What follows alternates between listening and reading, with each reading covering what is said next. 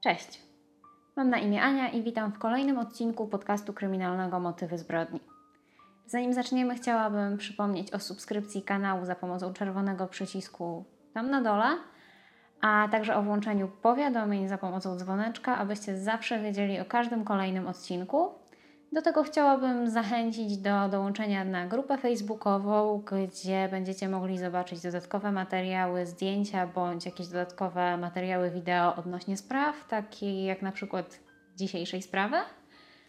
A także możemy sobie zawsze podyskutować i porozmawiać o tematach na kolejne odcinki. Sprawa, którą chciałabym przedstawić w dzisiejszym odcinku, jest niezwykle ciekawa. Kilka dni temu, przeglądając forum internetowe, natknęłam się na wątek dotyczący tajemniczego zaginięcia obywatela Finlandii w Polsce. Sprawa na tyle mnie zainteresowała, że postanowiłam zgłębić trochę bardziej tą niezwykle ciekawą, aczkolwiek smutną historię i czytając więcej, dowiadując się więcej, postanowiłam, że to będzie tematem dzisiejszego odcinka tego podcastu. Przenieśmy się więc do Finlandii, jednego z krajów skandynawskich położonego najbardziej na wschód. Jest to kraj o bardzo niewielkim zaludnieniu, ponieważ mieszka tam jedynie 5 milionów obywateli, a mimo mroźnych zim i wiecznie ciemnych dni, Finowie któryś raz z kolei są uznawani za najszczęśliwszy naród świata. Stolicą Finlandii są Helsinki, ale dzisiaj przenieśmy się gdzieś indziej. Przenieśmy się do oddalonego o 241 km na północny zachód miasta Pori. Mimo, że jest to dziesiąte co do wielkości miasto Finlandii, zamieszkuje je tylko 85 tysięcy ludzi.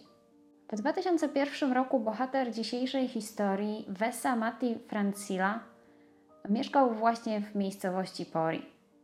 Tam też się urodził w 1944 roku, a dokładnie 1 lutego tego roku. Ludzie z otoczenia Wessy mówią o nim jako o, o kimś, kto był zdecydowanie samotnikiem, natomiast bardzo lubił tą swoją samotność, a wręcz cieszył się nią.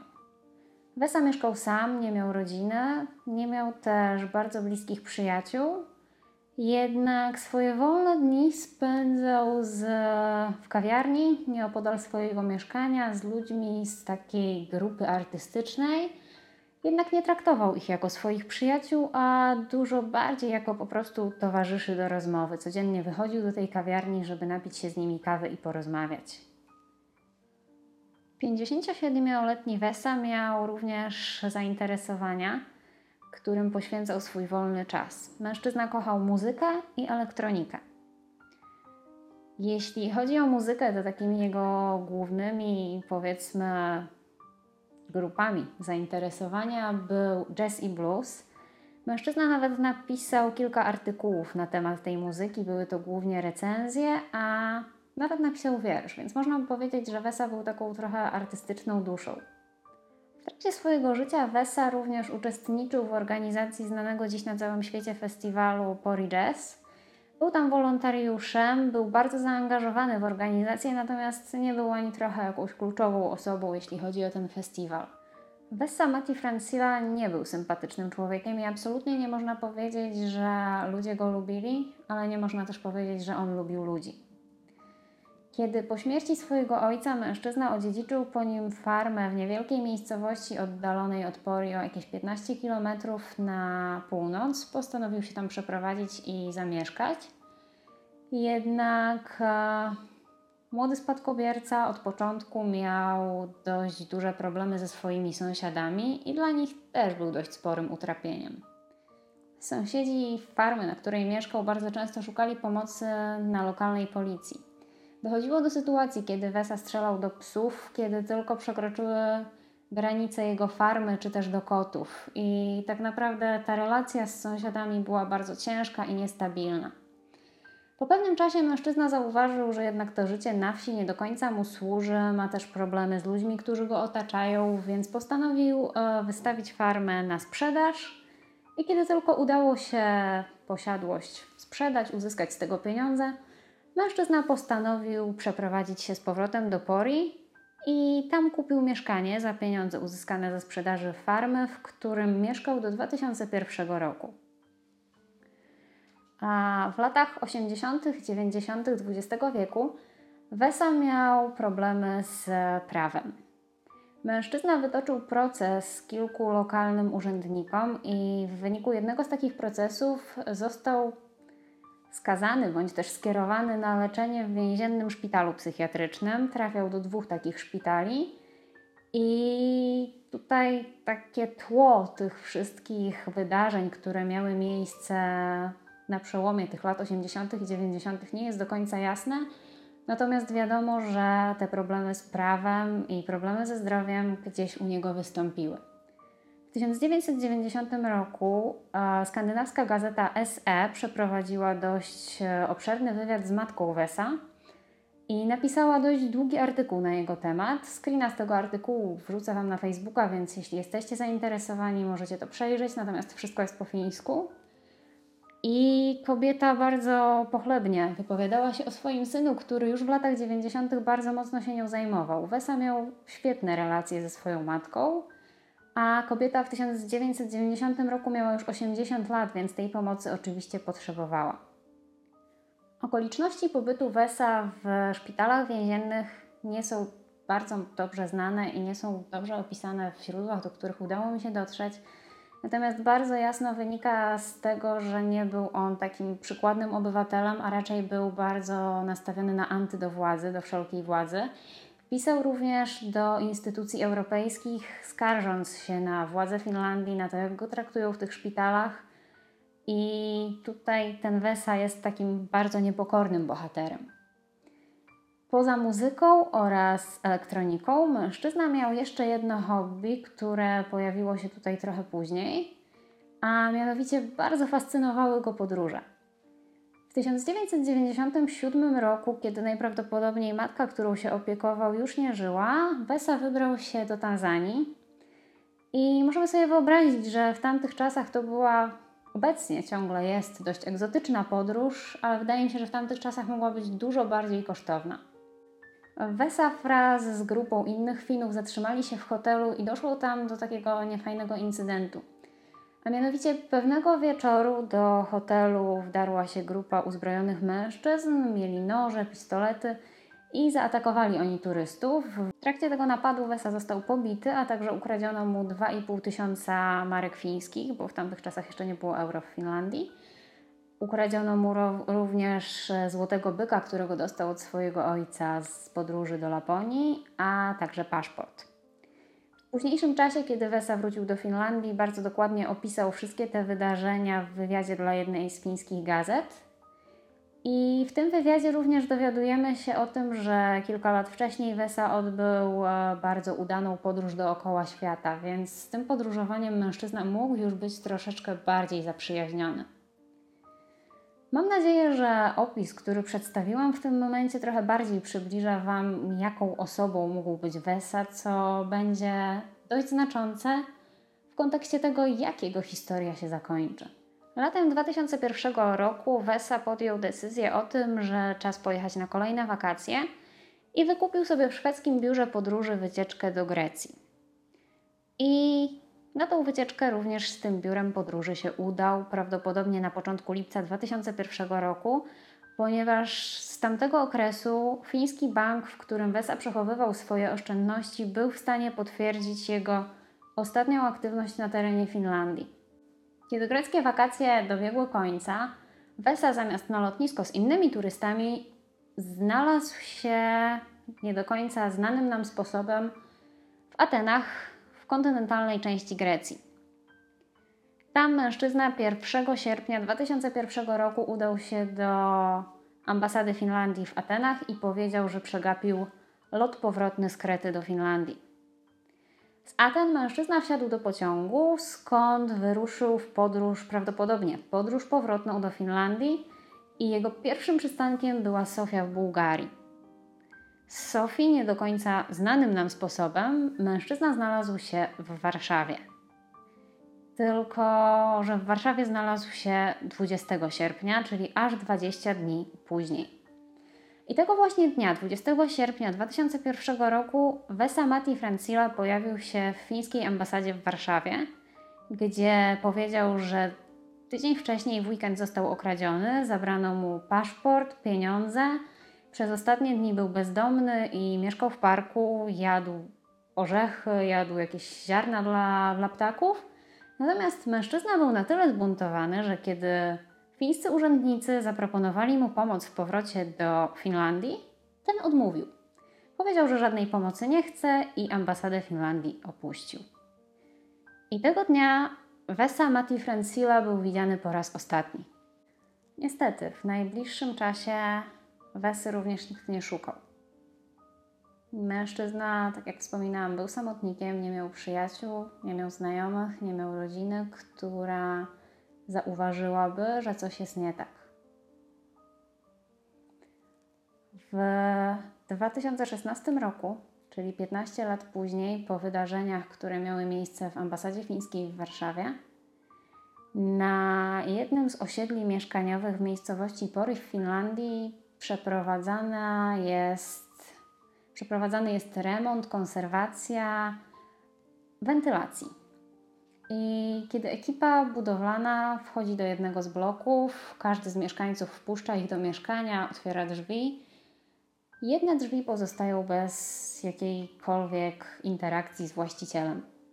Nikt nie odpowiada, nikt nie otwiera, i po kontakcie z zarządcą budynku dostają pozwolenie na to, aby do tego mieszkania wejść, więc e, dzwonią po ślusarza, który otworzy im drzwi. Mężczyzna otwiera drzwi i to, co widzą za drzwiami, jest bardzo zaskakujące, ponieważ wysypuje się na nich e, cała sterta zbieranej przez bardzo długi czas poczty, ulotek, masa papieru, która została przyniesiona tam prawdopodobnie przez listonosza. Wchodzą do mieszkania i orientują się, że coś nie do końca tutaj jest w porządku. Kiedy weszli do tego mieszkania, od razu bardzo mocno rzuciło im się w oczy to, że co najmniej od 10 lat nikogo w tym mieszkaniu nie było. Była bardzo gruba warstwa kurzu na meblach i taki stęchły zapach w powietrzu. Mężczyźni postanowili zadzwonić po raz kolejny do zarządcy budynku Mikkopy i zawiadomili go o tym, co jest za drzwiami, które były przez tak długi czas zamknięte. Mężczyzna przyjechał na miejsce, obejrzał to mieszkanie, przejrzał pocztę, te wszystkie ulotki zabrał do jakiegoś punktu makulatury i wśród całej tej poczty znalazł też jedną notatkę zostawioną przez osobę, która to mieszkanie zamieszkiwała, czyli przez Vessa Mati Francila. Mężczyzna zostawił notatkę, aby bez jego zgody nie przeprowadzać żadnych prac na instalacji elektrycznej w tym mieszkaniu. Instalacja ta była stworzona właśnie przez Wesa. Tak jak Wam wspominałam, mężczyzna bardzo interesował się elektroniką i według innych elektryków wyglądała na dość niebezpieczną. Na grupie na Facebooku zostawię Wam kilka zdjęć z tego, jak to mieszkanie wyglądało, kiedy drzwi zostały otwarte oraz filmik z tego mieszkania, który udało mi się znaleźć. I co się dzieje dalej? Mikopy postanawia zawiadomić policję, ponieważ e, widać, że w mieszkaniu jego właściciela bardzo dawno nie było i być może warto sprawdzić, czy coś złego się nie wydarzyło. Tak jak już wspominałam, Besa nie miał rodziny, nie miał znajomych, nie miał przyjaciół, więc nikt taki nie zauważył, że mężczyzny nie ma. A jeśli chodzi o jakieś sprawy urzędowe, to jego mieszkanie nie było podłączone do sieci elektrycznej, więc nikt nie zauważył, że nie płaci rachunków za prąd. Nie miał telefonu, nie miał samochodu, więc nikt tutaj nie zauważył, że jakieś inne rzeczy zostały opuszczone bądź nikt za nie nie płaci. Jeśli chodzi o czynsz za mieszkanie, Fesa posiadał to mieszkanie na własność, więc jedyne co płacił to czynsz do takiej jakby do zarządcy budynku, ale jeśli o to chodzi, to z jego konta bankowego automatycznie były wysyłane opłaty za mieszkanie i wszystko było w porządku do 2016 roku właśnie, kiedy ten zarządca się zmienił. Natomiast do jego mieszkania e, ludzie dostali się około marca, więc to były też trzy miesiące. Nikt do końca nie zdążył zorientować się, że coś bardzo poważnego jest nie tak. Potem, kiedy zaginięcie Wesy zostało zgłoszone na fińską policję, Pamiętajmy, jest to 15 lat po tym, kiedy mężczyzna był widziany po raz ostatni.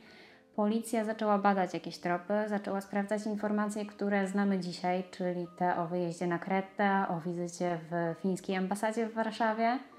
Pobrano również próbki DNA z jego mieszkania oraz przekazano je policji w Europie. Natomiast nie było tutaj żadnego trafienia.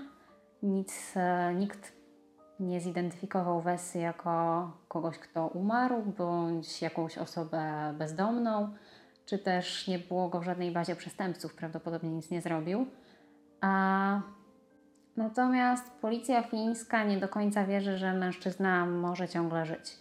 Miałby dziś 77 lat i bardzo trudno jest uwierzyć, że byłby w stanie funkcjonować zupełnie bez pieniędzy, zupełnie bez tożsamości, chyba że żyje gdzieś pod innymi danymi. Współpraca z Interpolem również nie przyniosła żadnych informacji. Jeśli Wetsa Mati Francila został w Polsce po tym, jak odwiedził fińską ambasadę i nigdy z Polski nie wyjechał, prawdopodobnie mógł zostać uznany za osobę, jeśli zmarł, mógł zostać uznany za osobę zmarłą nieznanego pochodzenia. Prawdopodobnie nie pobrano próbek DNA, był 2001 rok, to mogła nie być zbyt popularna praktyka w Polsce w tamtych czasach. Więc tutaj nigdy nie będzie takiej możliwości, żeby dowiedzieć się, że jedna ze zmarłych osób o danych NN to właśnie ten mężczyzna. Jednak nie jesteśmy w stanie tutaj wysnuć prawie żadnych hipotez na temat tego, co mogło się stać z 50-letnim, 57-letnim turystą z Finlandii, ponieważ nie ma tak naprawdę prawie żadnych informacji o tym, w jaki sposób i w jakich okolicznościach zaginął. Natomiast dużo bardziej ciekawą sprawą jest to, że nikt przez 15 lat nie zauważył nieobecności człowieka, obywatela, sąsiada. A co ciekawe, Wesa miał swojego kuratora, który miał się jakoś tam nim opiekować po jego pobycie w szpitalu psychiatrycznym, w tym sądowym szpitalu psychiatrycznym. I ten mężczyzna również nie zauważył jego nieobecności. Również kurator Wesy w 2017 roku zgłosił wniosek o uznanie go osobą zmarłą. Jest jeszcze tutaj jedna taka rzecz, która świadczy o tym, że nastąpiło jakieś takie zaniedbanie, powiedzmy, administracyjne i że, że to system zawiódł, ponieważ po tym, kiedy Wesa odwiedził e, fińską ambasadę w Warszawie, Urzędnicy z tej ambasady zawiadomili fińską policję i jakieś dwa miesiące po tym wydarzeniu poprosili ich o to, aby tamci poszli do mieszkania mężczyznę i sprawdzili, czy do Finlandii wrócił. Policja udała się pod podany adres, pukała do drzwi, natomiast nikt im tych drzwi nie otworzył i nigdy tej wizyty nie powtórzyli. Więc być może tutaj popełniono jakiś błąd i być może jeśli ktoś by zauważył wtedy, że Wesa nie wrócił do Finlandii w 2001 roku, udałoby się go odnaleźć. Taką najsmutniejszą częścią tej historii chyba jest świadomość tego, jak bardzo ktoś może być samotny. I jak nikt nie zainteresował się tym, że mężczyzny przez długi czas nie ma, jego sąsiedzi, ludzie, którzy widywali go w tej kawiarni, tak zupełnie, zupełnie nikt przez 15 lat nie zauważył, że ktoś zniknął. To już koniec tej historii. Na Facebooku zamieszczę Wam różne zdjęcia, zamieszczę Wam także film z mieszkania, żebyście sami mogli zobaczyć, jak to wszystko wyglądało. Zobaczcie również zdjęcie Wesy. Jeśli ktoś z Was zna fiński, to może będziecie również w stanie dotrzeć do jakichś ciekawych informacji, ponieważ jest sporo informacji na temat tej sprawy właśnie po fińsku. Jeśli tak, dajcie znać w komentarzach, co udało Wam się znaleźć jeszcze ciekawego. I dajcie znać, czy słyszeliście kiedyś o tej sprawie i co według Was mogło się wydarzyć z Wesą. Jeśli historia Wam się podobała, zostawcie łapkę w górę, dzięki czemu film dotrze do większej ilości osób. I pamiętajcie o subskrypcji kanału, jeśli jeszcze nie subskrybujecie. No i przede wszystkim dbajcie o siebie, dbajcie o swoich bliskich i czasem może nawet warto zainteresować się, co się dzieje z naszym sąsiadem, którego nie lubimy. Do usłyszenia. Cześć.